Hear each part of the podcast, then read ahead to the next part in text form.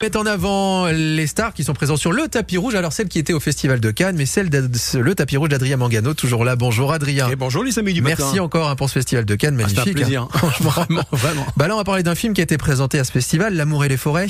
Oui, exactement. Ou comment une belle histoire d'amour peut se transformer en relation toxique. C'est un film qui est dirigé par Valérie Donzelli, adapté d'un roman d'Éric Reinhardt. Et ça faisait longtemps qu'elle voulait raconter cette histoire de harcèlement. Bah, en fait, c'est-à-dire que comme j'ai lu le livre d'Éric, euh, j'ai j'y ai trouvé aussi des résonances personnelles. Puis je crois que tout le monde a vécu des relations toxiques dans sa vie, que ce soit euh, en amour, dans le travail, en amitié, euh, dans les relations familiales. La toxicité dans les rapports, elle existe. C'est une vérité. Ça me parlait et en même temps, j'avais envie d'essayer euh, un genre de cinéma que j'avais jamais exploré, qui était le film d'angoisse, le thriller. Et je trouvais que le sujet s'y prêtait bien. Et en m'amusant à travailler ça, quoi. Greg s'est arrangé pour me rendre la vie impossible. Mon emploi du temps était devenu militaire. La moindre dépense devait être justifiée. Finis à quelle heure demain Euh, 15 heures. Tu traînes pas trop, hein Pas comme la dernière fois. Il me donnait un budget pour l'alimentation et mes achats personnels. Je faisais mes courses avec une calculatrice dans la tête.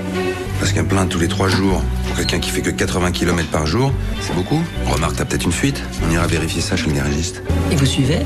Je ne voulais surtout pas que ça se sache.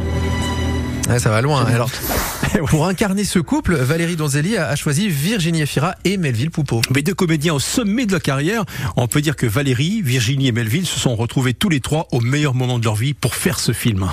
Oui, je crois qu'il y a eu une espèce d'alignement des planètes en fait avec le film. Euh, Je crois qu'on était tous faits pour se rencontrer à ce moment-là de nos vies. Et c'est vrai que Virginie, elle est arrivée à un niveau de jeu euh, et de carrière qui est magnifique et qui, à mon avis, ça va pas s'arrêter tout de suite. Quoi, ça va continuer de parce que c'est une femme qui a énormément de puissance en elle. Melville, on le connaît depuis toujours. Il arrive aussi à un âge où il a des rôles euh, très forts. Et puis, il s'est senti lui aussi capable de le faire à ce moment-là. Je pense que plus jeune, il aurait peut-être pas forcément eu envie. C'était des très grands partenaires pour moi de, mise en scène. Ça a été euh, immense en fait de travailler avec des acteurs euh, aussi généreux, aussi compréhensifs, euh, aussi confiants. Et c'est un film qu'on a fait dans une très grande bienveillance et une très grande joie. Ça fait peur quand on le regarde, mais ça nous a pas fait peur de le faire. Et les premières fois que Virginie Efira est venue à Cannes, elle était loin d'imaginer la carrière qu'elle allait faire. Mais je m'en souviens très très bien, il y a quelques années, on, on se rencontrait, on se parlait, on se croisait, elle venait à Cannes complètement inconnue à l'époque.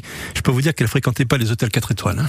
Ah oui, mais grave, évidemment. On était au camping à côté. On essayait péniblement de rentrer dans des soirées où on rentrait absolument pas. Quand je faisais de la télévision en Belgique, je me souviens que je m'étais fait une sorte de petit truc où on avait écrit quelques articles sur moi en Belgique et ça m'a pas, même pas permis de rentrer à la pire soirée sur une plage. Puis il y a eu aussi quand je faisais de la télévision. Je venais à Cannes pour animer des soirées de charité pour des, des œuvres humanitaires. Et après, on m'avait demandé est-ce que tu veux monter le tapis rouge? J'aurais dû dire non. Enfin, j'ai rien à y faire. Je me souviens d'un article où il y avait écrit genre on voit des gens qui n'ont rien à foutre ici. Ah, ça a bien changé, non? Ah oui, quand même. Mais comment ça a changé? Elle est devenue l'une des comédiennes incontournables du cinéma français. Moi, je vous conseille euh, d'aller voir ce film, L'amour et les forêts, euh, au cinéma, un thriller suspense, tension avec Virginie Fira et Melville Poupeau. hein. Merci beaucoup Adrien pour ce tapis rouge. La métropole lance Outdoor Nice Côte d'Azur, sa nouvelle application dédiée aux activités de plein air.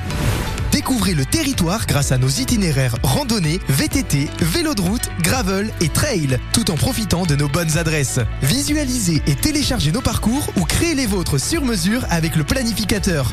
Outdoor.nicecote d'Azur.org, nos itinéraires à portée de main.